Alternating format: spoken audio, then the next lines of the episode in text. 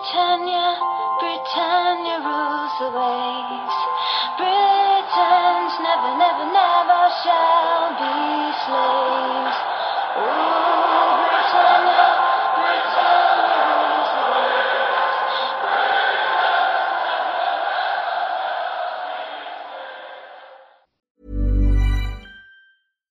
Sandra, and I'm just the professional your small business was looking for. But you didn't hire me because you didn't use LinkedIn jobs. LinkedIn has professionals you can't find anywhere else, including those who aren't actively looking for a new job but might be open to the perfect role, like me. In a given month, over 70% of LinkedIn users don't visit other leading job sites. So if you're not looking on LinkedIn, you'll miss out on great candidates like Sandra. Start hiring professionals like a professional. Post your free job on linkedin.com/people today.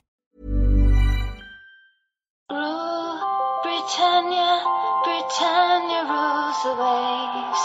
Britons never, never, never shall be slaves.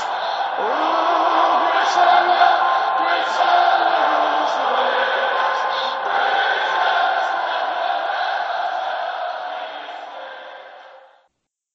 Hej och hjärtligt välkomna till Svenska FPL-podden. Vi spelar in avsnitt 105 och fokuserar på inför Game Week 21.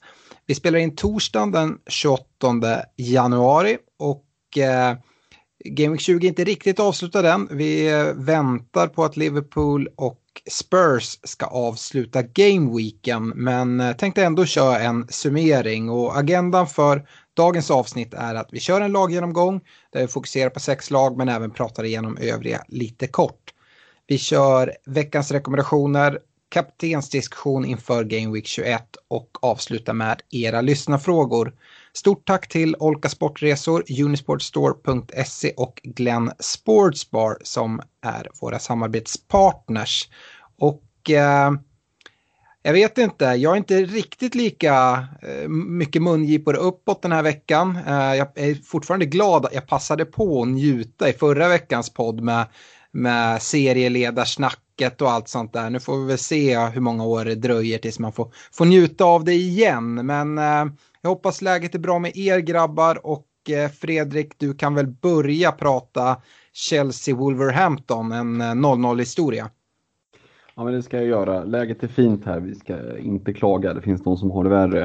Eh, till exempel Wolverhampton. De har det ganska uruselt just nu. Eh, inte bara resultatmässigt och, och, mål framåt utan Eh, oerhört bleka och det kan ju tyckas eh, märkligt att inleda med dem men det tänker jag göra för att jag tänker städa av dem ganska snabbt. Eh, rent fantasymässigt så är det relativt jättefå som är intressanta ur Wolves. Eh, jag själv har ju varit inne och nosat lite på Neto tidigare. Han spelar ju lite, eh, lite out of position, eh, lite som anfallare och har ju en lobb i ribban här i den här matchen. Men i övrigt så är det inte så mycket och den prisklassen han rör sig i så känns det som att det, det finns andra alternativ. Eh, det är ett blandat spelschema närmsta tiden. Eh, inget som lockar jättemycket från Wolverhampton. Det man ska, kan notera det är ju att de har eh, plockat in en ny anfallare i William José från Sociedad. Och jag tänker, får han anpassa sig lite och kommer in i det så kommer det ett fint spelschema för Wolverhampton. Det kan ju tyckas som en evighet framåt nu, men framåt april där så ser det riktigt bra ut. Så jag, jag lägger en liten, en liten långtidsspaning på William José eh, och ser om han kan komma in i det hela. Då kan han bli aktuell längre fram. Men just nu känns hela Wolverhampton som, som någonting man inte rör. Eh, Chelsea då, Torshäll ny tränare. Väldigt Chelsea-kompatibel säger jag och får hela Chelsea fanbasen emot mig. Men det är väl ungefär samma likability för oss som inte håller på Chelsea. Eh, dock så är han ju en duktig tränare. Eh, och det har han ju bevisat. Eh, så det ska bli väldigt spännande att se. Han gjorde en riktig storstädning i, eh, i startelvan och vi fick se framförallt kanske Pulisic och Mount som har varit givna under Lampard eh, sitta bänk. Men även eh, Reece James och, och Zuma och Abraham och Werner eh, fick börja på kvisten. Eh, spelade ju med någon form av wingbacks där eh, och det var ju lite intressant för Chilwell vart ju väldigt offensiv. Eh, så för oss som sitter med honom kändes det ju bra att se att han kom så pass offensivt som han gjorde. Det gjorde ju att han inte bara fick slå inlägg utan han även kom in i boxen och hade ju en chans i första, en chans i andra som mycket väl hade kunnat slutat med något annat än ett skott utanför. Eh, I övrigt så förutom eh, Chilwell, alternativt att man kanske sitter på Mendy eh, i målet där så känns Chelsea som väldigt mycket se och avvakta nu när Torshäll kommer in. Jag misstänker att han kommer att känna sig fram, prova lite vad som, vad som funkar. Eh, så att slänga in några kulor på, på en offensiv Chelsea-tillgång eh, känns alldeles för osäkert för min del.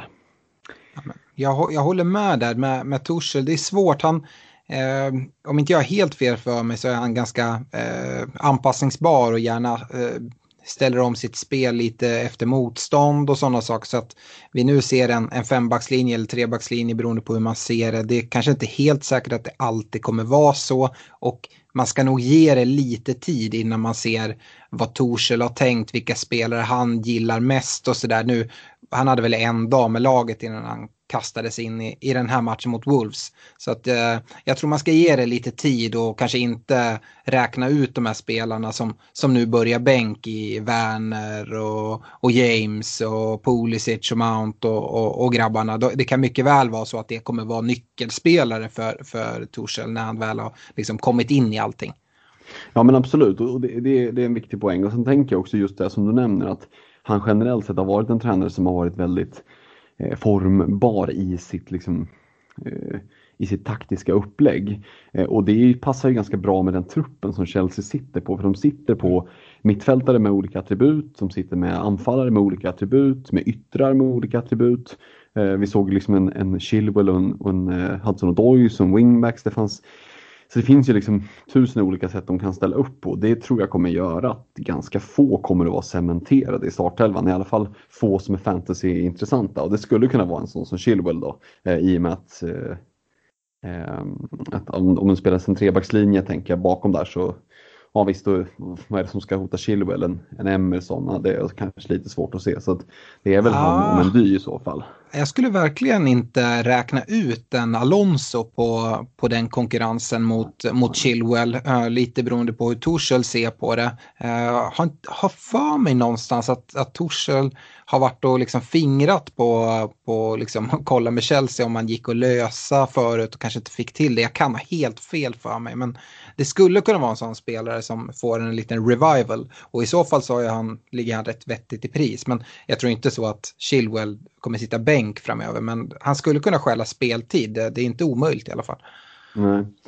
Nej, då ska jag väl säga avslutningsvis också att de har ett väldigt, väldigt fint schema, eh, Chelsea här med, med Burnley hemma och sen är det en tuff i Tottenham borta men efter det så är det Sheffield United borta, Newcastle hemma. Så tre av nästa fyra är ju stora chanser på, på nollor. Så att en Chelsea-försvarare eller en, en defensiv Chelsea-tillgång är ju inte fel att sitta på.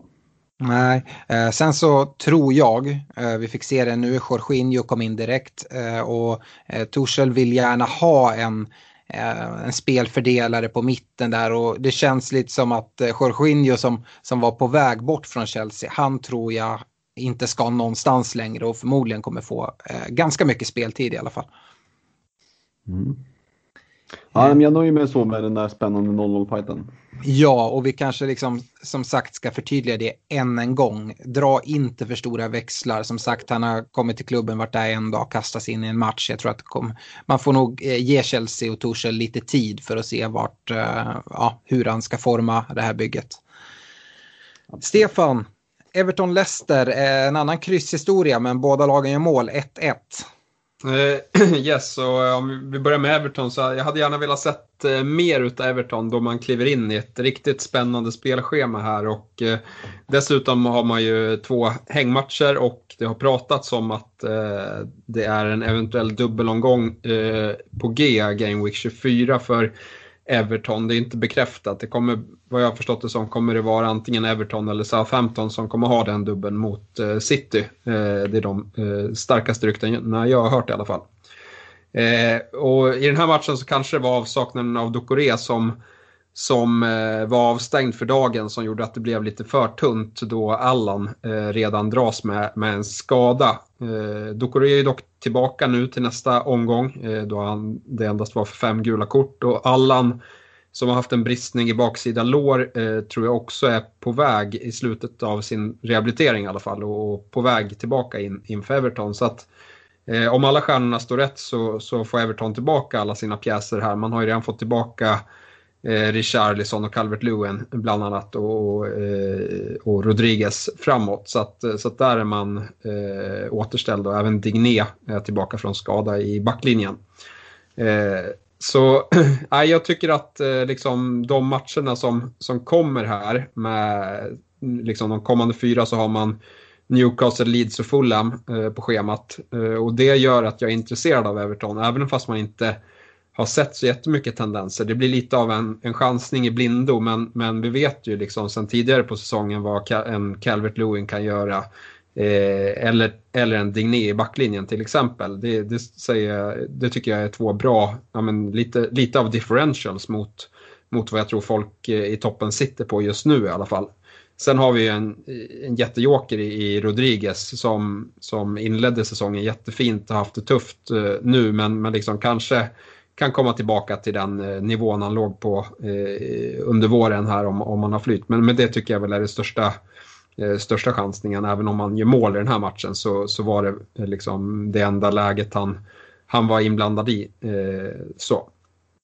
Eh, ja, men det var väl det man kunde utläsa om Everton. Eh, Leicester, så, så även Leicester har ett fint schema på, på kort sikt. Eh, dock så stör ju skadan på Vardy och nu även eh, NDD som gick sönder i den här matchen. Eh, och det gör mig osäker. Eh, men Eh, det man kan se i alla fall att här har vi spelare som visar lite mer form i, i, i eh, Madison och Barnes. Eh, och Barnes eh, är kanske den som visar allra bäst form eh, just den här matchen men, men jag hade nog ändå föredragit att gå på Madison då det känns som att han eh, har lite fler vägar att ta poäng i fantasy. Och sen ska vi väl nämnas att Justin återigen är nära att bli målskytt i den här matchen och eh, ja, men man ser fortsatt eh, stabila ut bakåt, eh, släpper inte till så jättemycket chanser. Eh, så att eh, han sitter man fint med också tror jag. Vi får se vad NDDs avsaknad kommer göra för den där defensiven. Vi får väl först och främst se hur länge han blir borta. Jag har inte hört något. Har du hört något mer där, Stefan? Nej, jag har inte hört något uh, där. Och preliminärt så är det liksom, det är ju på kort sikt som man vill äga Leicester här. Det är Leeds, Fulham och, och Wolves. Uh, och då kanske framförallt uh, liksom offensivt. Men, men, ja, men sitter man med Justin så byter man inte ut honom ändå skulle jag säga. För att underbygga lite det du pratar om Everton så har jag plockat fram lite statistik där och du nämnde många av de här spelarna med eh, Luca Ding, eh, James Rodriguez, Richarlison, Calvert Lewin. De har faktiskt bara spelat sex ligamatcher där alla har startat samtidigt. Eh, och de sex matcherna som de har spelat då har de gjort imponerande, imponerande 17 mål. Eh, och det handlar ju mycket om att eh, James eh, liksom, eh, är ju en nyckel och lösare. Men lika mycket skulle jag säga med Luka Ding ute på vänster som skickar in bollar på, på Calvert Lewin med bra leverans. Och, eh, personligen kikar jag ganska mycket mot eh, Calvert Lewin att, eh, att kliva in där, kanske redan nu här till, till 21 då en fin match mot, mot Newcastle väntar.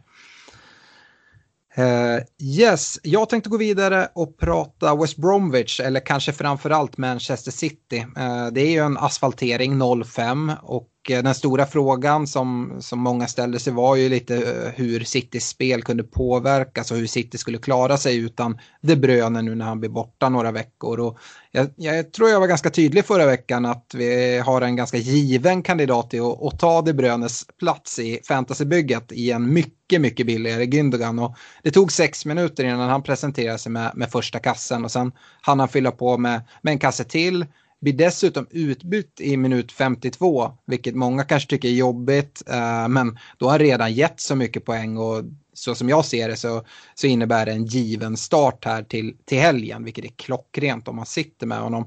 Uh, Gündogan, ja, han har spelat sju matcher den här säsongen, gjort sex mål. Jag ser ingen anledning att det ska sluta, så klev ni på tåget i förra veckan, superbra. Har ni Cityplats och plocka in så är det bara att göra det skulle jag säga. Mycket bra spelschema på City också. Vi fick även se en Cancelo som äntligen fick utdelning. Eh, det är ju inte bara vi i den här podden utan eh, ja, men allt fantasyflöde man ser på Twitter och olika poddar och sånt har ju pratat om det. Statistiken har funnits där men det har inte blivit någonting. Jag tror han liksom har fått ihop en ass inför den här matchen totalt med offensiv utdelning. Eh, nu blir det 1 plus 1 och chans på mer. Eh, och ser ju sådär jättefin ut. Eh, och jag ser han inte riktigt som en ytterback, han spelar mer som någon central mittfältare som kliver in i banan vilket även ger de här eh, Eh, möjligheterna på att faktiskt sätta dit bollen själv. Inte någon klassisk ytterback som kastar in inlägg om vi tänker typ Luka Ding som vi nyss pratade om. Utan Cancelo kliver in i banan, eh, kommer till skottlägen och avslutningslägen som är, är riktigt bra. Och, eh, jag hoppas han kan bygga vidare på det här och, och fortsätta generera poäng till, till mig och övriga ägare när man gör 5-0, ja men då blir det ju poäng lite överallt. Sterling och Mares gör, gör 1 plus 1 var. Ehm, men jag kanske tycker framförallt att man kan nämna Sterling där.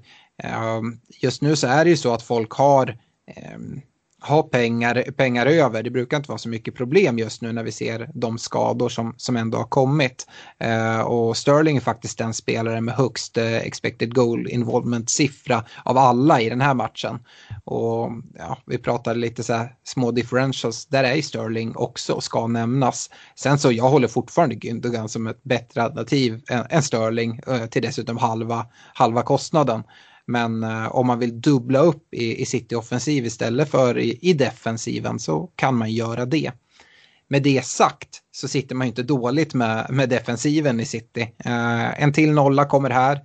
Eh, det enda lite osäkerhetstecknet det är ju eh, Laporte som, som nu är tillbaka. Han kommer in och, och får ett eh, eh får ett inhopp. Ehm, då kliver han ut på, på vänsterbacksidan. Eh, men han är tillbaka från skada, eh, kan ju nu på sikt hota Stones och Diaz speltid, även om de har imponerat väldigt stort tillsammans. Jag såg något uttalande som Pep gjorde att eh, Laporte är eh, Citys bästa vänster mittback. Och det är väl sånt som kan skapa lite oro för, för Stones ägare till exempel.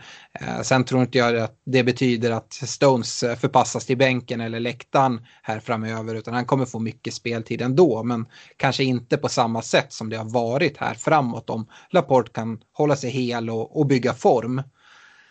Eh, vi var inne på, på det fina spelschemat och Eh, det är Sheffield United hemma som väntar nu på lördag så vi kommer väl be, hitta anledning att komma tillbaka till City när vi ska prata kaptensalternativ tänker jag. Eh, efter det så är det en midweek-omgång, de ska möta Burnley borta. Ehm, sen, sen vänder det och blir lite tuffare. Det, det, är Liverpool borta, Tottenham hemma, Arsenal borta och sådär. Men eh, City visar fin form nu och jag tycker inte att man behöver oroa sig för mycket. Det är kanske att man inte vill sitta med en trippeldefensiv där när de ska möta Liverpool Spurs kanske. Ehm, och precis som du var inne på Stefan så kommer City med största sannolikhet att ha en double game week i 24. Och frågan är väl egentligen om det är Everton borta eller Southampton hemma som tillkommer utöver deras match eh, hemma mot Spurs. Eh, det ska vi också säga att det eh, som jag har förstått det eh, är egentligen den enda eh, dubbla matchen i den gameweeken. Och det är inga andra dubblar att förvänta sig innan den stora double gameweek i 26. Eh, ska vi prata kort West Bromwich så, så är det väl Pereira som ska nämnas eh, där. Inte för att han på något sätt sticker ut i den här matchen för det gör ingen i West Bromwich men eh, vi pratade lite kort om honom i, i förra, förra veckan eh, och nu när han kliver in centralt så är det en bra spelare eh, och ja, tar alla fasta och sådär. Men problemet är ju hans pris 5,6. Han konkurrerar mot eh, populära alternativ som nämnde Gündogan, eh, Zuzek och Osaka som alla levererar den här gameweeken och har gjort det här under en tid. Så att, ja, det är väl det som är tufft. I övrigt så ska man väl säga det att eh, West Bromwich försvar faktiskt om möjligt har blivit något sämre med Big Sam sett till siffrorna. Kanske ljuger lite siffrorna eftersom att det har varit tufft spelschema. De har mött både Liverpool och, eh, och City och sådär sen, sen eh, Sam tog över. Men eh, de här sju matcherna som, som Allardyce har, har lett dem Eh, så har de släppt in flest mål av alla med sina 22. De har den sämsta expected goals conceded. Eh, de har släppt till mest skott inne i boxen, mest skott utanför boxen, mest skott eh, på mål, mest headed attempts och har förlorat flest tacklingar. Det är ganska många saker de leder på där, men de leder knappast ligan om man säger så. Fredrik, eh, Burnley-Aston Villa, en match som Burnley krigar till sig en 3-2-vinst. Ja, har man inte sett den matchen live, jag hade tre skärmar igång där ett tag, då, då ehm, kan man ju tro att liksom Burnley vinner det här med 3-2, att det var, kanske till och med var välförtjänt. Och, och, för den som inte har sett matchen så kan jag säga att det var det inte. Eh, det är ett oerhört missvisande resultat eh, och det är närmast att betrakta som någon form av stöld i mina ögon. Eh, framförallt första halvlek så dominerar ju Villa fullständigt. Eh, men jag tänker att vi ska börja med Burnley ändå för det, det går ganska snabbt. Det gör gången ungefär som, som min föregående dragning där. Förr, kommer ni ihåg det för ett par år sedan, Nick Pope var liksom det givna målvaktsvalet. Eh, the good days. På ett sätt skulle han kunna vara det nu också för att han är duktig, han räddar mycket men, men hans pris gör ju liksom att han är en premiummålvakt nu och i ett Burnley känns inte riktigt det är inte jättespännande. Och ja, efter honom blir det inte så himla mycket mer spännande. Alltså. Eh, de har två ganska tuffa matcher här nu i 21-22 så att det är liksom ingenting du kliver in på i dagsläget. Det skulle kunna vara i 23-24-25, alltså Game Week 23-24-25, så har man ett lite lättare spelschema för den som har tänkt att dra kanske ett wildcard i 26an. Att hålla en liten spaning på hur Burnley tar sig igenom eh, det här lite, lite tuffare spelschemat som kommer nu. Eh, för 23-25 så har man Brighton hemma, Crystal Palace borta och West Brom hemma. Eh, jag sitter ju och smyghåller på en Ben Mi i backlinjen och tänker bänka honom 21-22 så för att kräma ur några nollor där 23-25. Men eh, jag skulle säga att alla Burnley-val är någon form av pants. Eh, och det får räcka om Burnley tänker jag. Villa däremot, eh, betydligt mer intressant att, prata om. Eh, jag tror att det är ganska många som sitter på minst dubbel och säkert många sitter även med trippel uppsättning av Villa-spelare och eh, det behöver inte vara fel. Man ska också komma ihåg det här med att, att Villa förlorar i sig är inget jätteproblem. rent fantasymässigt fast man sitter på deras spelare för att spelare får ju, eller man får ju som manager inga poäng för att en spelare eh, vinner matcher eller minus för att någon förlorar matcher utan det, det är ju liksom deras individuella prestation som gäller. Och kikar man på en sån som Jack Grealish så ja, det är ju matchens gigant här. Han är på väg att göra något som kan bli årets mål eh, om inte Pope räddar när han driver bollen från ja, långt ner på egen planhalva. Eh, kommer undan med mål, ja, är total dominant. Eh, så att Grealish, sitter man med honom så sitter man ju väldigt, väldigt lugnt och stilla. Eh, de har en hel del intressanta karaktärer. Alltså en sån som, som Traoré i Aston Villa är ju en avig och, och ganska medioker taktik, ta, taktiskt eh, liksom, sett. Men han är så här direkt i, så fort han får bollen så skjuter han och det är, eh, 9 av 10 går ju liksom åt, åt fel håll så att säga. Men, men 10 av 10, ja, men en av 10 då sitter den. Och det är klart att han gör ju sina mål på det. Eh, inte i den här matchen men, men då och då så kommer det trilla in mål. Så det är ju en sån här riktig, eh, riktig differential. Även om jag tycker att Grealish är det givna eh, mittfältsvalet. Eh, och speciellt nu sen El Ghazi är bänkad och Barkley är liksom lite ringrostig sen han kom tillbaka från skada. Eh, kul att se att Ollie Watkins börjar komma igång med lite målskytte. Ett väldigt, väldigt fint avslut på det målet han gör. Eh, jag har ju varit lite elak mot honom och sagt att han är en Championship-anfallare som springer mycket och är lite svag i avsluten. Jag tyckte att han har varit det. Men eh, kan han motbevisa och komma igång då eh, tror jag att det finns mycket värde i, eh, i, de, i de pengarna som han kostar i anfallet. Det är, anfallet är ganska svårt att hitta eh, bra värde liksom, och folk som man ens vill starta. Så att, eh, kommer han igång nu och med Villas eh, fina spelschema här framöver och kanske någon hängmatch och sådär så kan Watkins Eh, definitivt vara eh, någonting att hålla eller kika på. Eh, ja, vad ska vi säga mer? Jag noterar att en sån som har smugit lite under radarn, jag vet inte ens om jag nämnt hans namn i podden hittills i år, det är Matty Cash. Eh, och jag slog, slog mig igår när jag satt och kollade på matchen här att han kommer till mycket inlägg. Han påminner mycket om Lucadini i Everton i den aspekten att han piskar in de här inläggen. Eh, och jag vet att Target har kanske har tagit lite mer poäng och eh, kommit ifrån med lite fler assist. Men liksom the eye test, alltså när man ser matchen så tycker jag att Matty Cash såg jäkligt spännande ut. Nu sitter jag redan på trippelvilla så alltså för mig är det ju svårt men Matty Cash eh, känns som att där kan det börja trilla in lite offensiva poäng och håller Villa lite nollor då skulle det kunna vara en, eh, en, en bra shout. Mm. Samtidigt tagit billigare. Det är svårt liksom att se riktigt uppsidan på och pröjsa upp för cash när, när Target ja, som sagt tar mer poäng. Men det är såklart sånt där kan, sånt där kan ju vända också. Ja men så är det Man får ju se det över, över en hel säsong sen. Eh, lite mm. som vi kan se då att hade vi stannat säsongen innan den här omgången så hade vi tyckt att äh, det var en flopp rent poängmässigt. Men det kanske vänder nu och så kommer man inte att komma ihåg den här första halvan så mycket i, om det är så. Men det, det var min känsla utifrån the eye test i alla fall. Mm.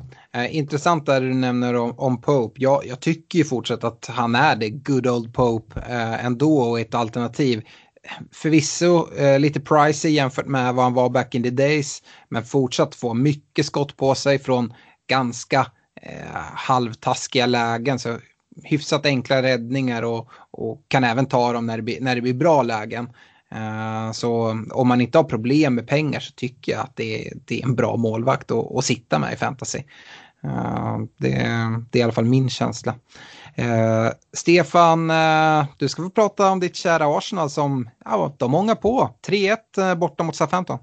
Ja, eh, nej, den fina formen fortsätter och eh, trots tidigt underläge här mot Southampton borta som, som skulle kunna vara en, en väldigt tuff uppgift så, så tycker jag att man vinner den här matchen fullt eh, rättvist. Och eh, det är väl framförallt att man drar nytta av att Southampton saknade sina ordinarie ytterbackar eh, som jag tycker att man, att man eh, vinner matchen eh, relativt enkelt. De, alla tre målen eh, ja, men liksom börjar eller, eller kommer direkt från eh, att, eh, att ytterbackarna inte riktigt eh, hänger med eh, för, för Southamptons del.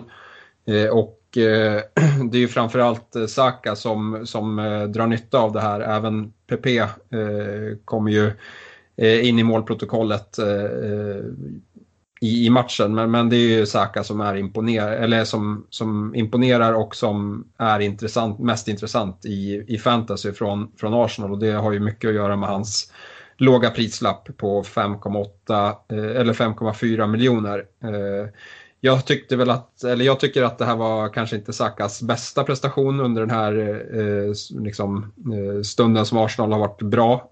Utan han har sett eh, ännu bättre ut i andra matchen. Men, men, i den här matchen kommer han ju loss med eh, ett plus ett och, och tre bonus. Så, så eh, det kanske var välförtjänt sett till hur, hur bra han har sett ut. Men, men eh, som sagt, eh, rent eh, formmässigt så tyckte jag att han såg aningens trött ut i, i den här matchen.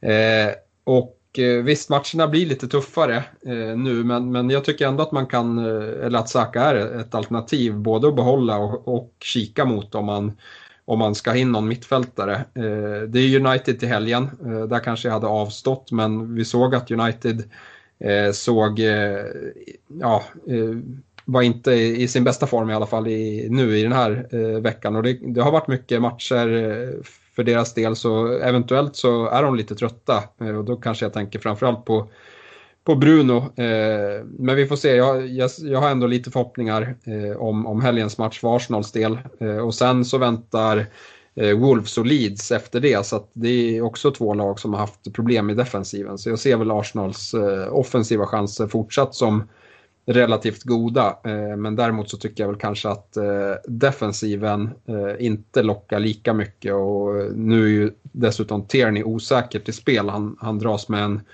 en liten muskelskada och det såg vi även att Smith Rowe åkte på i den här matchen. Vi vet inte så mycket mer. Arteta var ute och sa att han spelade Smith Rowe trots att han visste att han inte var 100% och att det var en chansning. Och Eh, det gick inte. Eh, sen har vi Aubameyang som eh, har varit borta då han haft en familjesituation där hans mamma har varit dålig.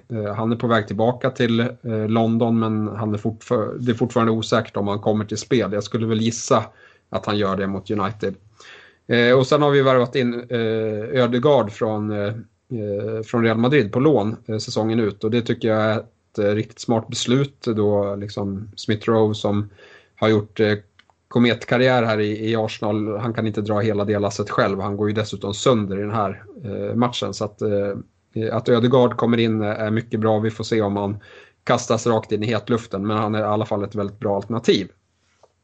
Eh, det var det om Arsenal. Eh, om Southampton så har jag inte lika mycket att säga. Eh, det här var nog en av deras sämre prestationer på slutet. Eh, och med Villa och United kommande två så avvaktar jag. Eh, däremot så blir matcherna bättre efter det eh, och eh, som sagt, de kanske har en dubbel i Game Week 24. Eh, är det så att det blir eh, en dubbel där, då tycker jag att deras intresse direkt eh, höjs och då håller jag framförallt koll på, på Danny Ings form som ja, men inte känns riktigt i, i toppslag här. Han har ju kommit tillbaka från skada och spelar bara 74 minuter i matchen, byts ut. Så men, men han skulle kunna liksom komma upp i form och då är han intressant helt klart. Och andra alternativ är ju såklart James Ward-Prowse eh, som tar alla fasta på mitten och Bednarek som eh, såg riktigt bra ut eh, här i december. Båda de ser jag som alternativ i en eventuell dubbelvecka. Du nämner en del osäkerhet kring Arsenal-spelare och eventuella skador och så här. namn jag inte hördes nämna var Thomas Partey. Han klev väl också av med någon form av känning. Har du hört någonting där? Ja, han har eh, också en känning. Eh, han, han, glömde jag eh, nämna. och som sagt, hans historik med, med problem och att han har varit borta mycket gör ju det lite osäkert. det är en väldigt viktig match så att ja, jag vet inte om han kommer riskeras eller inte men och vi vet inte hur hur allvarligt skadan var, är. Eh, men, men som sagt, eh, ja, om, om det finns osäkerhet så tycker jag att man bör ställa över honom ändå, trots att han är jätteviktig för oss för mig är ju inte han ett liksom, fantasyalternativ. Däremot tycker jag att han har en stor inverkan på, på Arsenals spel i stort. Så att eh, om han spelar tycker jag att intresset för Arsenal-spelarna, alltså som Saka kanske, ökar en, en hel del. Så eh, ja, det är egentligen därför jag är intresserad av att, att höra det, eh, om du hade hört något mer kring, kring Partey. Eh, jag ska avsluta eh, laggenomgången. Sista matchen vi, vi fokuserar på är Pallas West Ham. En match som West Ham vinner med 3-2 och eh, jag tycker att vi börjar med West Ham och, och detta intressanta West Ham under David Moyes.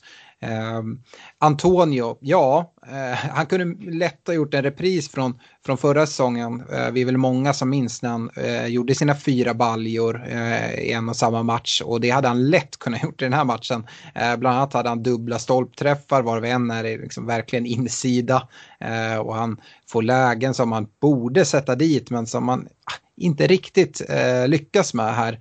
Ehm, det blev en ass för honom och det känns som riktigt oflyt om, om man satt med honom. Om man sitter utan Antonio så satt man nog lite livrädd eh, och, och, såg på den här matchen. Eh, jag tycker att han är fortsatt intressant och, och hoppa på och plocka in i, i anfallslinjen. Eh, sen vill man ju gärna se lite mer kliniska avslut än eh, här då han skjuter utanför i ett hyfsat öppet läge och lite sådär. Men jag, jag, tror inte att det finns någon oro för att han kommer bränna på det här sättet. För det, det är typ omöjligt att göra eh, flera gameweeks i rad.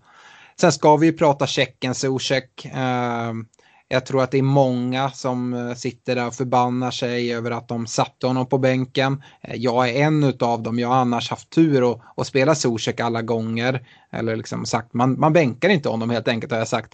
Sen går jag emot det själv. Jag satt med honom i, i bygget och i startelvan eh, på morgonen. Men kastade om det, eh, dum som jag var här precis innan, innan deadline och får man stå där och, och skämmas i, i hörnet. Jag hade något snack här innan om att Zuzek inte levererar mål när Antonio spelar och sånt. Ja, det flög ut genom fönstret och jag tror bara vi kan glömma allt sånt där. Utan det är så här påhittade, påhittad statistik. Så just i det här fallet tycker jag vi kan ta statistiken och, och kasta den nu när han dessutom gör dubbla kassar. För eh, Crystal Palace så äh, ser vi ju en Wilfred Zaha åter i laget och då är Palace ett annat lag. Äh, jag tycker att äh, Zaha mycket väl kan vara en spelare man kan kika åt. Mittfältet är trångt men äh, med, med Pallas fina spelschema, de, de sitter ju med det absolut bästa spelschemat enligt som ja, men, bedömning från en season ticker som, eh, som de bedömer matcherna och jag kan inte annat än att hålla med. Det ser väldigt bra ut här framöver och tycker inte att det är fel att, att kliva på Sa om man har utrymme för det. Uh, en annan spelare som jag tycker är värd att nämna i, i Pallas det är ju Mitchell som, som bara kostar 3,9 och är en fin femte back att ha då han uh, verkar ha konkurrerat ut uh, van Anholt. Uh, så ja, vi får se nu med det här enklare spelschemat och vi kanske kan förvänta oss ett mer offensivt Crystal Palace. Eventuellt skulle det kunna vara så att Van Arnolds spel skulle kunna passa ganska bra då. Eh, vi får se hur den gode Hodgson tänker, men Mitchell tycker jag är ett bra alternativ att, att ha eh, för att spara in pengar det var de lag vi skulle gå igenom och den, eh, den som är lite noga och håller koll på sånt här märker att vi inte pratar United. Eh, jag hade egentligen tänkt prata om dem och istället lägga West Ham eh, som, som snack. Och det handlar inte bara om att jag skäms över Uniteds bedrövliga insats utan det finns inte så mycket att säga därifrån tycker jag. Eh, man kan säga att eh, Bruno tog ett nytt FPL-rekord genom att eh, två, över 2,7 miljoner satte kaptensbindeln där. Eh, och sen så fick alla bli riktigt, riktigt missnöjda. Eh, han är, precis som Stefan sa, eh, lite ur form, kanske tröttkörd, fick en vila dock i, eh, i kuppen mot Liverpool med bara ett kort inhopp eh, trots den här lilla formdippen så för mig är han given att ha i bygget. Men i övrigt så är jag inte speciellt, speciellt intresserad av att investera i United. Det skulle väl vara närmast i en Luke Shaw eller en Edison Cavani. Men där är jag orolig för att speltiden kan bli lite, lite lidande i, i vissa matcher. Uh, och i Sheffield tycker jag inte det finns mycket att prata om. Uh, övriga matcher som vi inte har pratat om det är Newcastle Leeds, en match Leeds vinner med 2-1, eh, Brighton Fulham 0-0 och sen Spurs Liverpool då som spelas ikväll och vi inte vet någonting om. Vill uh, Fredrik säga någonting om de matcherna eller kanske Spurs Liverpool kan vara intressant att prata om dem som lag ändå? Ja, absolut. Nu är vi väl lite beroende av hur det går i i kvällens match här när, vi spelar in. Jag tänkte faktiskt mer fokusera på, på eh, någonting som jag hängde upp mig lite på i Leeds där. Och det är ju den här Patrick Bamford som vi är ganska många som sitter med. Eh, ungefär hälften av alla, av alla lag har honom. Eh, han blir utbytt, utbytt väldigt tidigt, eh, visar väl ingen jättekiller instinkt. Matchschemat ser sådär ut för Leeds. Eh, Bamford är en sån här varningsflagg som jag vill slänga in.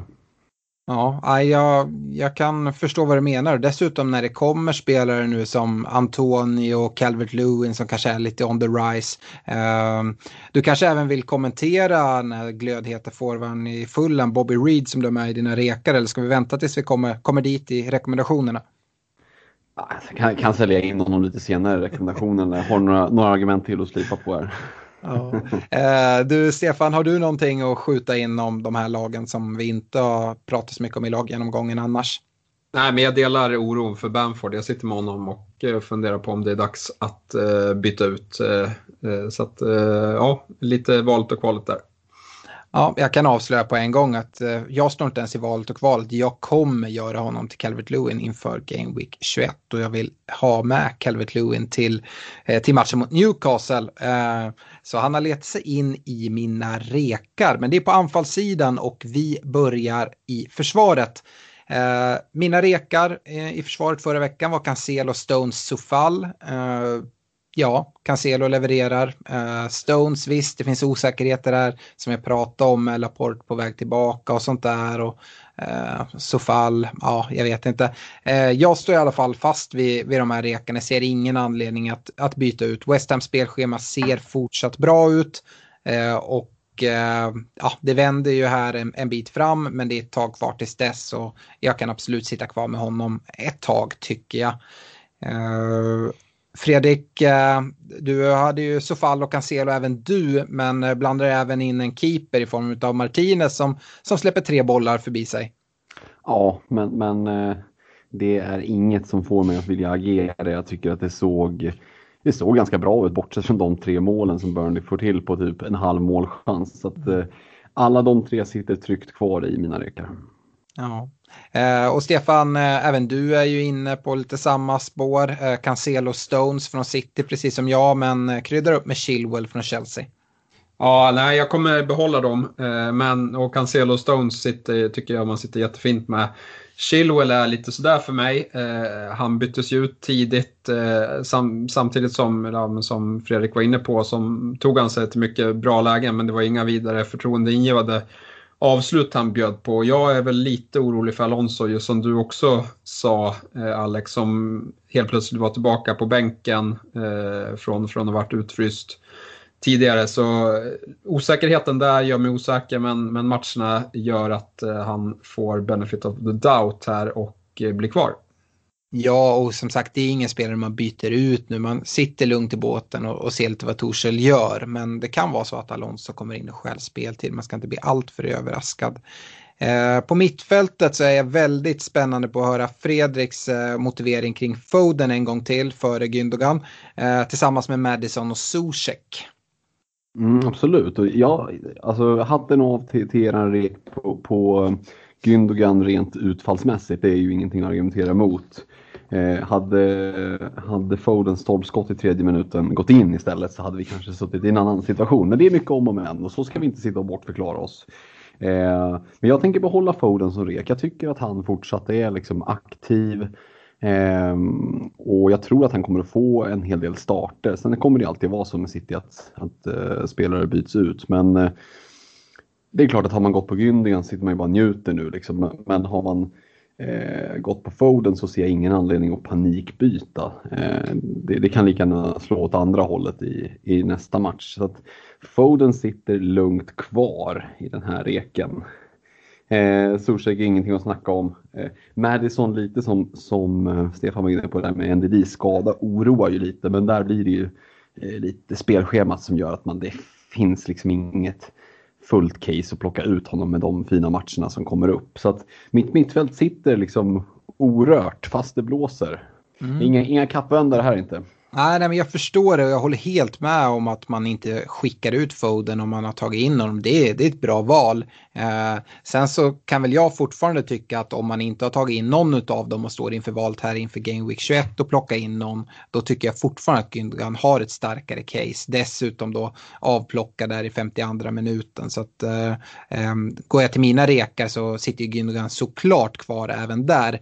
Eh, Son sitter kvar. Eh, jag hade även Madison och det är lite som du säger, jag tycker inte det finns någon anledning att plocka ut honom. Eh, så att jag skulle egentligen kunna ha kvar honom på, på min rek för att jag tycker han är intressant. Men har valt ändå att gå på en annan rek i samma prisklass som jag redan var inne på i laggenomgången i en Wilfred Saar, Jag ser det som ett perfekt läge att kliva på honom med, med det fina spelschemat. Behöver inte vara till den här veckan då det är Wolves, men nästa vecka är det Newcastle och Alltså jag, ja, jag tror alla vet vad jag, vad jag tycker om, om, om Newcastle. Dessutom fortsätter det här spelschemat för, för Crystal Palace i typ ja, nio game weeks fram. Så jag tycker man sitter fint med Sa under en längre tid. Och, aj, ja, jag gillar Sa som spelare. Uh, och är verkligen en sån där uh, talisman som vi har varit inne på. Uh, orosmolnen kring Madison är ju då uh, Vardys bortfall och hur det kan påverka och då tycker jag att Sa ändå trumfar. Um, Stefan, uh, dina mittfältsrekar förra veckan var Gündogan, Graylish och Bruno. Jag vet ju att du sitter utan Graylish i ditt privata lag. Ja, precis. Så det har ju att göra med hans fyra gula kort här och han har väl en match eh, kvar innan den, eh, det hotet försvinner. Eh, samtidigt som jag haft andra byten att göra eh, då, så då har jag eh, inte velat chansat med Graylish. Men det är ju en mardröm och eh, se någonting från Aston Villas matcher för att eh, han är ju eh, uppenbarligen i toppslag. Eh, nej men rekarna blir kvar. Eh, det är Fernandes som, som oroar lite grann men liksom, vi vet vad han kan göra. Straffskytt dessutom och liksom, spelschemat är för bra för att plocka bort honom. Men eh, likt dig Alex så gillar jag Zaha, jag tycker det är ett bra val. Men eh, även Son eh, gillar jag eh, mycket. Så det är väl de två som som står utanför som, eh, som knackar på dörren. Det är mina gubbar det eh, på reksidan. Uh, yes, anfallssidan då. Uh, jag hade Vardy och Antonio förra veckan. Vardy med en skada så han måste få stryka på foten. Antonio ska ingenstans och ersättare till Vardy, ja men det är ju Calvert Lewin i Everton. Uh, var inne på det, nu är eh, Ding eh, James, eh, all, allihopa är tillbaka där. Eh, och jag tror att eh, målproduktionen från Calvert Lewins skalle kanske framförallt eh, kommer att komma igång igen. Och då tänker jag vara med på det tåget redan nu från Game Week 21 mot Newcastle. Eh, Stefan, Kane och Antonio för din del? Ja, nej, de, eh, jag, jag, jag, gör inga ändringar i mina rekar här. eh, nej, men det känns, jag är väldigt nöjd med, med dem och eh, liksom som, som var inne på Antonio, eh, ja, eh, det är ett under att han inte tar mer poäng. Jag tror att han kan ta poäng mot alla lag. Mm. Eh, han har liksom de kvaliteterna att han, han är jobbig att möta även för ja, men när West Ham har lite mindre boll och det, det ska spelas omställningsspel. Eh, och jag tycker liksom när man ser honom nu med liksom de här maxlöpningarna han tar i någon, jag såg han i någon defensiv aktion där han liksom springer över halva plan och, och Eh, full kareta. Det, han ser inte skadad ut eller bekymrad ut över sin tidigare skada eh, om man säger så, utan det är ju 110 procent på honom. Eh, och Kane tycker jag, jag, jag tror att eh, liksom, det är lite mer att eh, hur man, de flesta har väl redan Kane och Son. Jag vill bara belysa att jag tycker att man bör liksom överväga att plocka in dem även om man inte sitter med, med Kane. För jag tror mycket på Tottenham här. jag tror att de har lite vittring på ja, men på Champions League och, och vi får se vad de eh, åstadkommer här ikväll mot Liverpool. Men, men han är kvar tills vidare. Skön jinx där på Antonio annars, att han ser 110 procent ut. Det är bara en skada att vänta nu här då, eh, känner jag. Eh, men håller du med mig där att Calvert Lewin verkligen gör ett case för sig själv och hoppar in på anfallssidan? Eh, ja, absolut. Eh, jag kommer nog eh, prioritera att byta in honom, men, men det har lite med att göra på liksom kortsiktigt på matcherna. Antonio ska också in. Jag sitter med Bamford och Wilson och båda de ska ut. Men, men den första här mot, mot Newcastle, eller Calvert Lewin mot Newcastle, det, det känns för bra. Så att sen kommer nog Antonio in någon gång efter. Nu tror jag både du och jag sitter på helspänn, Stefan, för att höra om de här eh, ifs and buts kring Bobby Reed som Fredrik hade med som rek förra veckan tillsammans med Antonio. Ja, det, det, det är ju så att man kan ju tycka liksom att eh, eh är man nere på knäna så är det bara att börja krypa till korset. Men det är inte riktigt min melodi att krypa. Så, eh, då får man nog sparka en gång till. Eh, och, och, den möjligheten ska ni få när eh, Bobby Reed ska upp mot West Brom borta. Detta fantastiskt, fantastiskt underbara West Brom som, som kan försvara som inget annat lag kan. Eh, nej men han blir kvar och alltså, precis som jag sa i min motivering i förra podden så är det ju så att det är ju inte eh, någon rek att ta in för att sitta och liksom kaptena utan det här är ju ett tänk snarare om att ladda ganska hårt på eh, defensivt och eh, mittfälts liksom, tillgångar. Jag, jag tycker det liksom finns ett case för att spela 4-5-1 eller eh, ja, kanske en 3-5-2 eh, och att det här i så fall är då tredjeanfallaren. Jag sitter med en Rian Brucer som tredjeanfallare. och Alltså jag blir tokig. Han spelar 10 minuter varje match, tar en poäng och han, ja, nu gjorde ju Sheffield United två mål, eh, men, men det lär ju aldrig hända igen förrän de möter United, Manchester United nästa år. Liksom. Eh, nej, han blir kvar. Ja, det känns lite som att du bara för att gå emot oss håller kvar honom som, som ett litet barn i, i ett hörn. Säger. Han, han är bra, så vi får se om han sitter kvar hela säsongen. Här. Att han är bra har jag aldrig sagt. Eh, däremot så har han en riktigt fin match och eh, jag hade gärna suttit med honom som första avbytare eh, inför Game Week 21. Och dra en benchboost? Den är redan dragen. Man, man, vill ju inte ha poängen på bänken menar jag. Det kan vi väl alla, alla eh, verkligen hålla med om den här veckan. Ja, men ja. Så, så, är, så är det ju såklart. Men, men, eh, nej, men eh, en, en, vecka till får han, sen, sen eh, ska det väl mycket till för att han ska vara kvar. Men jag, som sagt, Reken bygger ju egentligen på att ladda tungt på, på försvar och mittfält och eh, spela kanske en 5-4-1 eller 4-5-1, vilket är ganska ovanligt om man ser historiskt. Det är ju ingen jättepopulär eh, eh, struktur att spela i laget. Det känns ganska baktungt och, och det, är liksom, det känns inget bra i magen när du, när du liksom trycker save team och du har en 4-5-1 eh, det ser tomt ut där uppe. Men jag tycker ändå att det finns ett case än så länge. Nu har ni varit inne på ett par anfallare som är på väg tillbaka eh, och som skulle kunna bli intressanta igen. Så att lagom till nästa vecka så tror jag att jag kommer att och, och rygga någon av de eh, rekarna som ni har. Men jag rör mig lite i kölvattnet, ser ingen anledning till att vara en early adopter här utan jag eh, bidar min tid och ser lite vilken, eh, vilken häst man ska satsa på. Ja, men jag, jag köper det. Jag, eh, Calvert Lewin blir ju jobbig att liksom, om man sitter med Bobby Reed istället eh, för tycker jag när han ska möta Newcastle. Men jag, jag pratar ju West Bromwich eh, defensiva statistik som de har haft här så att eh, jag har ju byggt ett case för det också. Eh, tror väl dock inte att man ska blanda in Bobby Reed i kaptensdiskussionen Game Week 21 ändå som vi nu ska gå över till även om det är West Brom. Eh, vi har en deadline lördag 12.00. Det är eh, Calvert Lewin som sparkar igång där vid 13.30 Everton Newcastle. Så deadline 12.00. Och äntligen får vi en till sån här ihoptryckt Game Week som vi alla älskar. Eh, till helgen är det faktiskt eh, alla eh, tio matcher lördag, söndag. Sex på lördag, fyra på söndag. Så det är bara bänka sig hela helgen eh, och kolla fotboll helt enkelt. Det ska jag göra. Eh, vi siktar också på att köra en Facebook Live på måndag eh, inför Game Week 22 som drar igång på tisdag redan. Så eh, förhoppningsvis ska även Stefan göra en Facebook Live-debut där. Han brukar annars dra sig. Jag vet inte om det är så att du är rädd för ditt radioutseende, Stefan.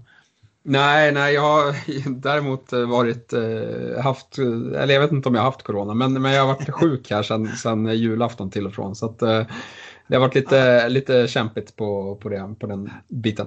Ja, det är härligt.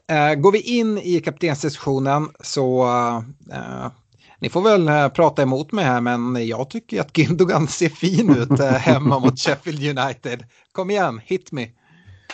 Ja, nej, det är lite som förra veckan. Jag ser ingen riktigt eh, tydlig kandidat eh, den här veckan heller. Eh, så att eh, jag, jag kikar ju mot, mot Tottenham, men det som oroar är ju att ja, men de har sen match nu här ikväll, torsdag, och sen eh, ska de städa av Brighton och sen väntar Chelsea eh, midweek. Eh, och det är tight. Eh, och det brukar inte vara optimalt ur liksom, speltidsmässigt i alla fall.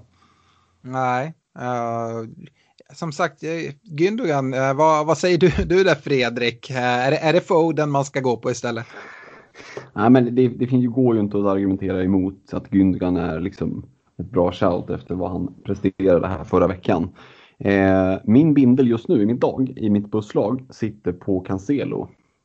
Mm. Eh, jag tror att Sheffield United får svårt att göra mål. Alltså de är ju för jävla usla, ursäkta uttrycket. Men, eh, Eh, de är faktiskt där. Vi, vi, såg ju vad det krävdes för typ av försvarsspel för att de ska göra mål. Det är nästan så att man tror att, att, um, att de har någon i fantasy i United backlinjen där. Men, men um, jag tror att en nolla känns väldigt, väldigt trolig och det, med tanke på om Cancelo nu får islossning så kan det mycket väl rassla till där. Men jag vill nog ändå dra eh, lite med brasklappen om hur det ser ut mot Liverpool ikväll och sådär. Men Kane mot ett Brighton borta. Vi vet att Brighton har en, en fäbless för att spela lite naivt i backlinjen där. Kan ju mycket väl se, med, se Spurs vinna eh, boll högt upp och Kane får ett läge och så sitter den gånger två. Liksom. Så jag tycker det finns ett case för, med då förbehållet att vi inte vet i talande stund hur formen eller statusen på, på Kane och, och Tottenham. Men det finns ett case för att åtminstone hålla span på, på Kane mm. som en eh, potentiell kapten. Jag, jag gillar Kane men jag delar Stefans oro kring den liksom korta återhämtningstiden. Jag tror inte man behöver vara orolig för att Kane kommer vilas. Däremot är frågan ja, men hur, hur mår han? Är det så? Jag har svårt att se att det kommer bli en liksom väldigt bekväm match mot Liverpool oavsett om det blir vinst eller inte och att han byts ut tidigt. Det, jag har väldigt svårt att se det.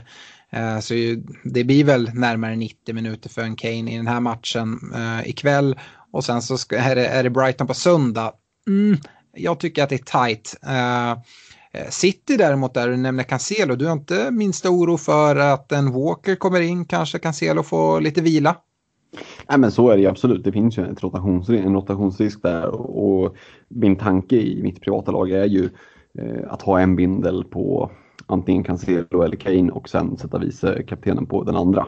Mm. Och hoppas då att de För, för det är det jag, nu, jag kanske är lite enkelspårig här, men det är det jag också gillar med Gündogan-shouten.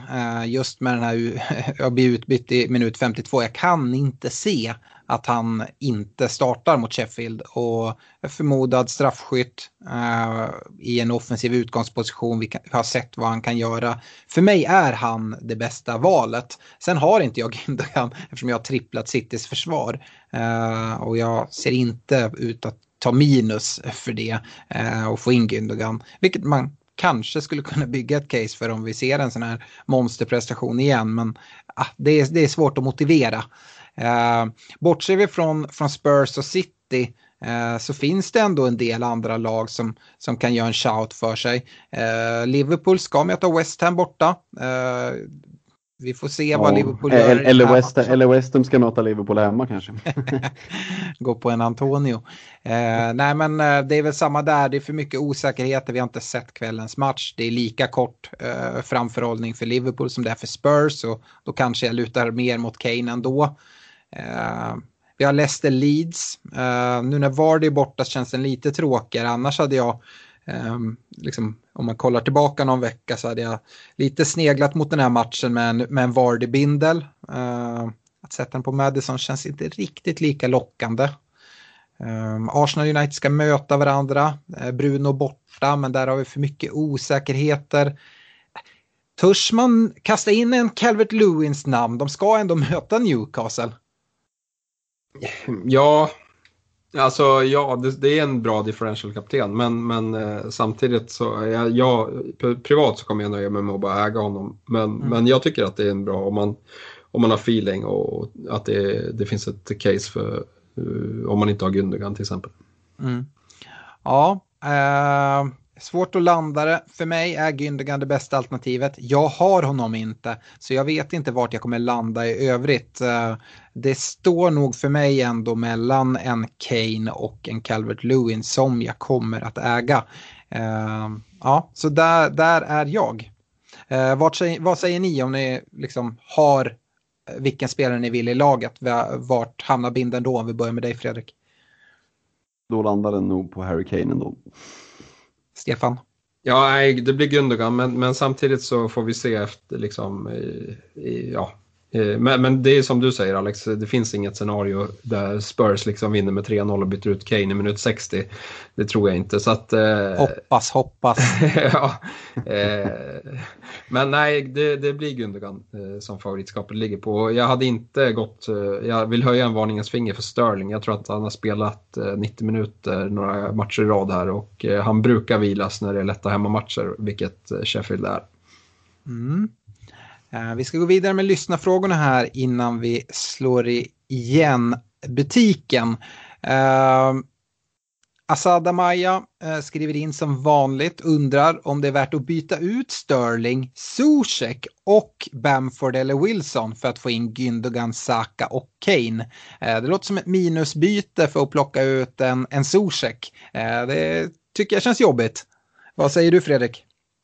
Ja, just den delen av, av, det, av det hela kändes lite väl tung. Annars eh, utgår från att han har sparat ett byte och kör ett fattigmans wildcard med. Det gör han inte. Han har en free transfer. Ja, nej, då är det inte aktuellt att ta minus åtta på det. Det känns... Eh, eh ta minus åtta för att ta ut Zuzek. Nej, det hade jag inte gjort. Däremot så var det, var, så det Saka, Kane och Gündogan. Mm. Det är ju mm. rätt spelare som jag tycker att han tittar mot ändå. Eh, det är bra spelare så att att försöka få in en eller två av dem, det, det kan väl vara läge. Men minus 8 känns, känns eh, väl drastiskt och väl risky för min del.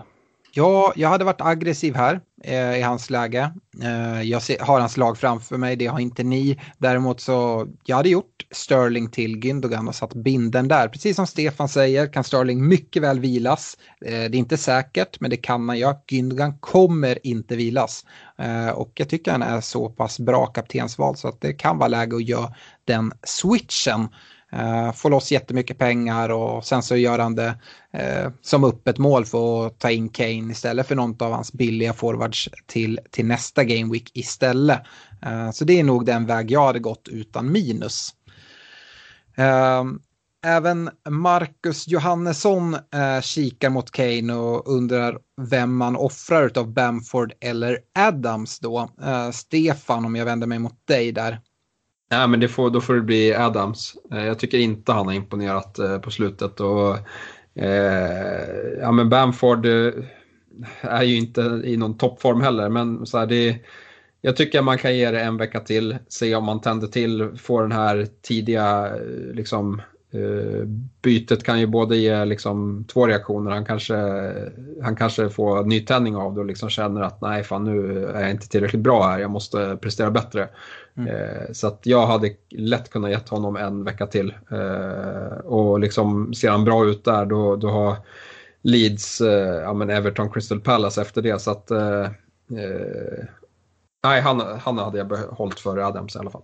Du drar dig inte för att byta ut en 15-spelare som kanske har en dubbel i 24. Är det en anfallsspelare ändå som ska möta City du tänker eller? Nej men alltså om, om det är någon jag vill ha då, då är det nog Ings om han är i bättre form. Uh, mm. inte, inte Adams. Nej.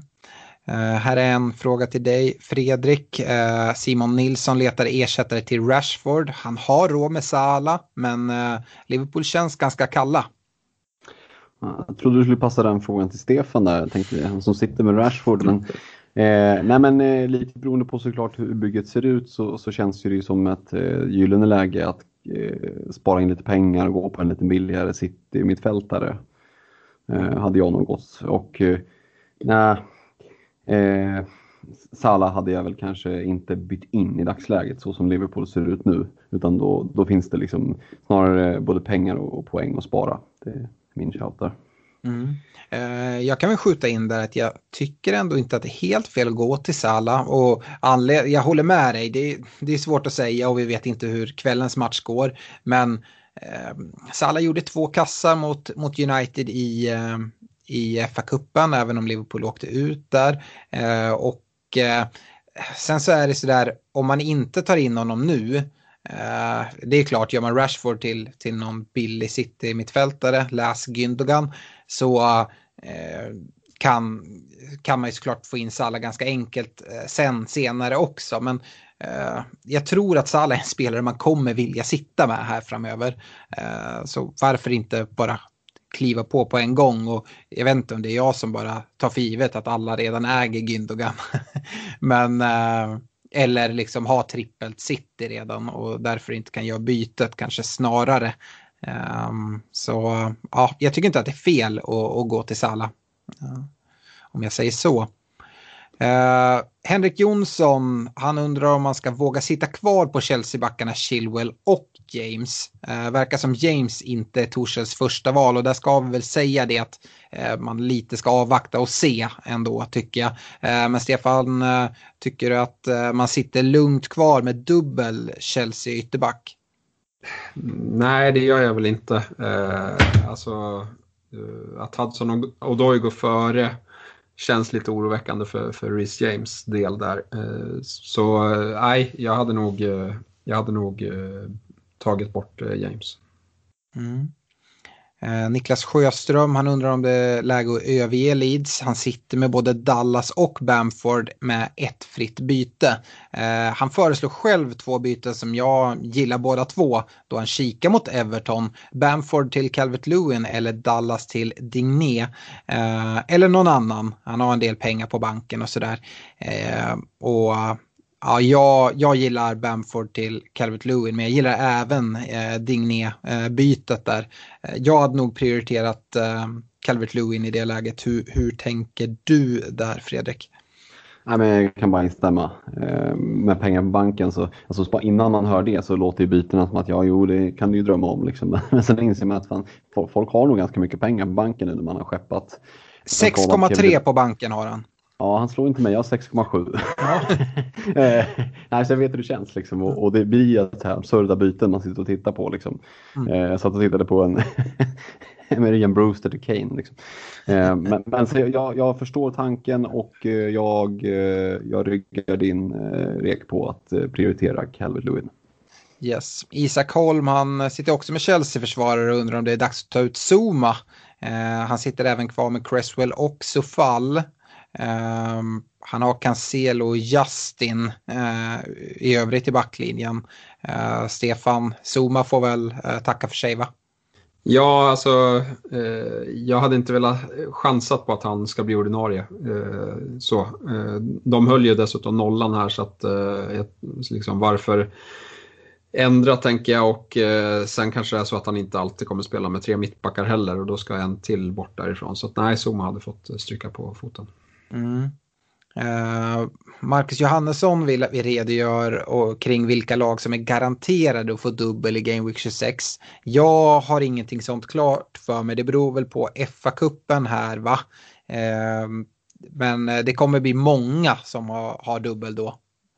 Ja, alltså jag kan väl säga att jag tror ju att ja, men City, City, Everton och Villa eh, samt eh, Eh, Spurs har ju alla, eh, det är de fyra lagen som har flest hängmatcher eh, tillsammans med några bottengäng också är det väl. Men, men de fyra lagen känns mest intressanta och har flest hängmatcher och då borde det finnas högst sannolikhet att, att de har dubbel i Game Week 26, så tänker jag. Mm. Emil Persson ställer den taskiga frågan om Pep Roulette och vill att vi ska förut, förutse vilka City-spelare som kommer roteras. Eh, vilket i stort sett är omöjligt, men han nämner Gündogan, Cancelo, Stones. Eh, och då kan jag väl bara säga det att jag, jag ser verkligen inte Gündogan roteras den här veckan. Uh, Cancelo och Stones däremot skulle mycket väl kunna göra det. Uh, vill ni skjuta in något där? Jag vet att du Stefan pratade Sterling också. Ja, men jag har en magkänsla för Sterling. I backlinjen så tycker jag att det är svårare. Eh, det kanske är Diaz som, som vilas. Eh, Cancelo tror jag väl kommer spela. Han brukar spela lite mer, men samtidigt om man kollar på spelschemat efter eh, Sheffield-matchen så är det tuffa eh, matcher. Burnley borta, som Burnley har som, som har spottat upp sig på slutet och sen är det liksom Liverpool, Tottenham, Arsenal. Så att eh, ska, man, ska han rotera truppen så, så är det ett bra läge här inför de tuffare matcherna. Mm. Uh, här för dig Fredrik, uh, kaptenstanke. Tobias Bengtsson Lischy skriver det. Uh, om man sitter och räknar på det, är det inte säkrast då att bara ta Sala som kapten hela jävla året. Nu tog man Bruno eh, för att vara en bra match. Kanske ska skita i att hålla på och flytta runt den här eh, kaptensbindeln. Eh, vad har du att hälsa till Tobias? Ja, men alltså, med, med, det resonemanget så kan man ju säga att du kan ju sätta liksom en, ett, eh, ett Ghost Chip bara som spelar hela säsongen. Men, men eh, det, varför vi tycker att det är kul att, att hålla på med det här eh, oerhört nördiga spelet liksom, och lägger alldeles mycket av vår fritid på det. Det är just för att vi tycker att det är kul Eh, Eh, att ägna ett par timmar varje vecka åt att tänka, ska jag kaptena honom eller honom? Och sen så sitter man där och sliter håret och inser att det var ingen av de två utan det var en tredje kille jag skulle ha satt binden på. Eh, men det här är ju lite som att eh, men det är lite som att typ skrapa trisslott. Liksom. Du räknar inte med att du ska vinna någonting men du blir ju fortfarande lika glad när du gör det. Och det är som att sätta en bindel Eh, på en Cancelo i Game Week 21 och så kör han liksom en back-to-back -back return här och, och plockar 1 plus 1 i, i 21 också. Ja, då kommer man ju att vara liksom hög av glädje på något så tragiskt som en bindlad Cancelo i ett par dagar. Och jag, jag tycker att möjligheten till den glädjen är bra mycket större än liksom, eh, någon form av fejkad tillfredsställelse över att man har hittat en spelare som ska bindlas varje vecka. Instämmer. Eh, Anton Götesson, han eh, går ganska hårt ut här och säger klarar man sig verkligen utan trippelt City-försvar? Eh, eller är Gündogan för bra för att vara utan? Eh, och eh, jag tycker absolut att man klarar sig utan trippelt City-försvar. Eh, eh Gündogan tycker jag gärna att man har. Jag tycker man sitter nog bäst så om man eh, får välja helt fritt nu så hade jag nog gått dubbelt City-försvar och Gündogan på det. Eh, skulle såklart kunna gå enkelt City-försvar eh, och ha både Foden och Gündogan, men det är ju så trångt där på mittfältet. Eh, jag eh, tycker dessutom det här trippla City-försvaret som jag sitter med privat börjar kännas lite sådär att jag skruvar på mig för att jag Eh, Eh, jag är inte så sugen att sitta med de där trippelt, även om Citys försvar är bra och Liverpool har visat lite så halvtaskig form. Men det är Liverpool som väntar i Game Week 23, det är Tottenham eh, i Game Week 24. Um, ehm, ja, eh, jag skulle nog gärna sitta med en offensiv City-spelare. Dessutom nu om de ska börja göra eh, 4-5 kassar varje vecka så ja, du får inga bonus på dina försvarare. Sen så visst, Cancelo kan leverera offensiva poäng, men jag tror Eh, trots hans stats att det kanske inte är så att de kommer vecka efter vecka bara eh, komma ass och mål. Det, det ser jag inte heller framför mig. Så ja, man klarar sig utan tri trippelförsvar. Man sitter inte dåligt med det, men man klarar sig absolut utan. Uh, sista frågan här som jag ger till dig Stefan, det är Dan Sundell uh, som undrar hur uh, våra tankar går kring Ödegårds förutsättningar till att bli en bra fantasyspelare. Uh, ja, nej, uh, det får vi väl vänta och se. Men, men uh, det tror jag väl. alltså, med, samtidigt är det lite liksom vilken situation det blir här. För att Smith Rowe tror jag inte petas hur som helst med tanke på hur han ser ut. Fast samtidigt kan det vara att han får skadebekymmer och att då, då ser jag Ödegaard som som det självklara valet. Sen vet vi inte hur, liksom, han har väl inte spelat så mycket i Real Madrid och Eh, liksom kanske behöver en period att acklimatisera sig och komma igång ordentligt med träningen. Så att liksom på kort sikt så hade jag hållit mig långt borta. På längre sikt, eh, jag tror att han kan göra eh, poäng men, men jag har svårt att se att han skulle konkurrera ut Saka som liksom både kan göra mål och ass. Ödegaard, vad jag har sett av honom så är han mer av en ren framspelare. Mm. Ja, Ödegård är en poängspelare om, om, de, om man kan komma upp i de, eh, de höjder som han hade i Larial här. Um, men eh, ja, som, som du är inne på, han har varit borta väldigt länge från eh, matchfitness och sådana saker. Så det tar nog lite tid. Så vi kommer ha god tid att, att se det. Eh, det, är, det är en poängspelare. Sen får vi se hur Arteta planerar att använda honom. Han kan ju både använda sin eh, alltså Smith, Smith Rowe-roll där som en tia. Eh, men även lite djupare ner i banan också. Så att eh, det får man se. Sen så tycker jag eh, Visst, Smith Rowe har varit bra, men Ödegård det är ju en klassspelare. Det är ju en spelare som är mångt mycket bättre än, en, en Smith Rowe, om, om du frågar mig. Eh, jo, men det, det, handlar lite om också att eh, det beror på vad Arsenal har för läge att, att gå för i i eh, ligan. Eh, visst, mm. spelar man om, om Europaplatser och så, då kanske eh, Ödegaard eh, kommer få mer speltid än Smith Rowe. Men, men är det för att förbereda för nästa säsong, eh, Smith Rowe är 20 år och, och vi äger honom eh, och mm. han är egen produkt. Eh, jag tror inte att han inte kommer få speltid om, om liksom inte det är jättekniven mot strupen-matcher. Mm. Nej, det, det, är såklart när han ska få speltid. Eh, sen så vet man ju inte riktigt bakom. Det är väl ingen utköpsklausul på Ödegård. Däremot tror jag att Arsenal gärna är där och eh, kanske lockar till sig Ödegård. Eh, lite som man har försökt med, med Ceballos också från Real. Eh, han har i alla fall blivit kvar där väldigt länge nu. Eh, så att jag, ja, så länge Zidane är i, i eh, Real Madrid tror jag inte att Ödegård har någon framtid där verkar det ju som. Men eh, mycket spekulationer, vi lämnar det så eh, och eh, eh, Stort tack för att ni har lyssnat. Jag nämner en gång till Facebook Live på måndag kväll då vi pratar upp Game Week 22. Eh, det är mycket Game Week som, som kommer här med, med, korta intervaller. Så tanken är att det blir en Facebook Live på måndag och ny podd nästa torsdag då inför helgens matcher. Eh, tack för att ni har lyssnat och stort lycka till här nu närmast inför Game Week 21. Ha det bra! Ha det bra! Ha det gott, tja!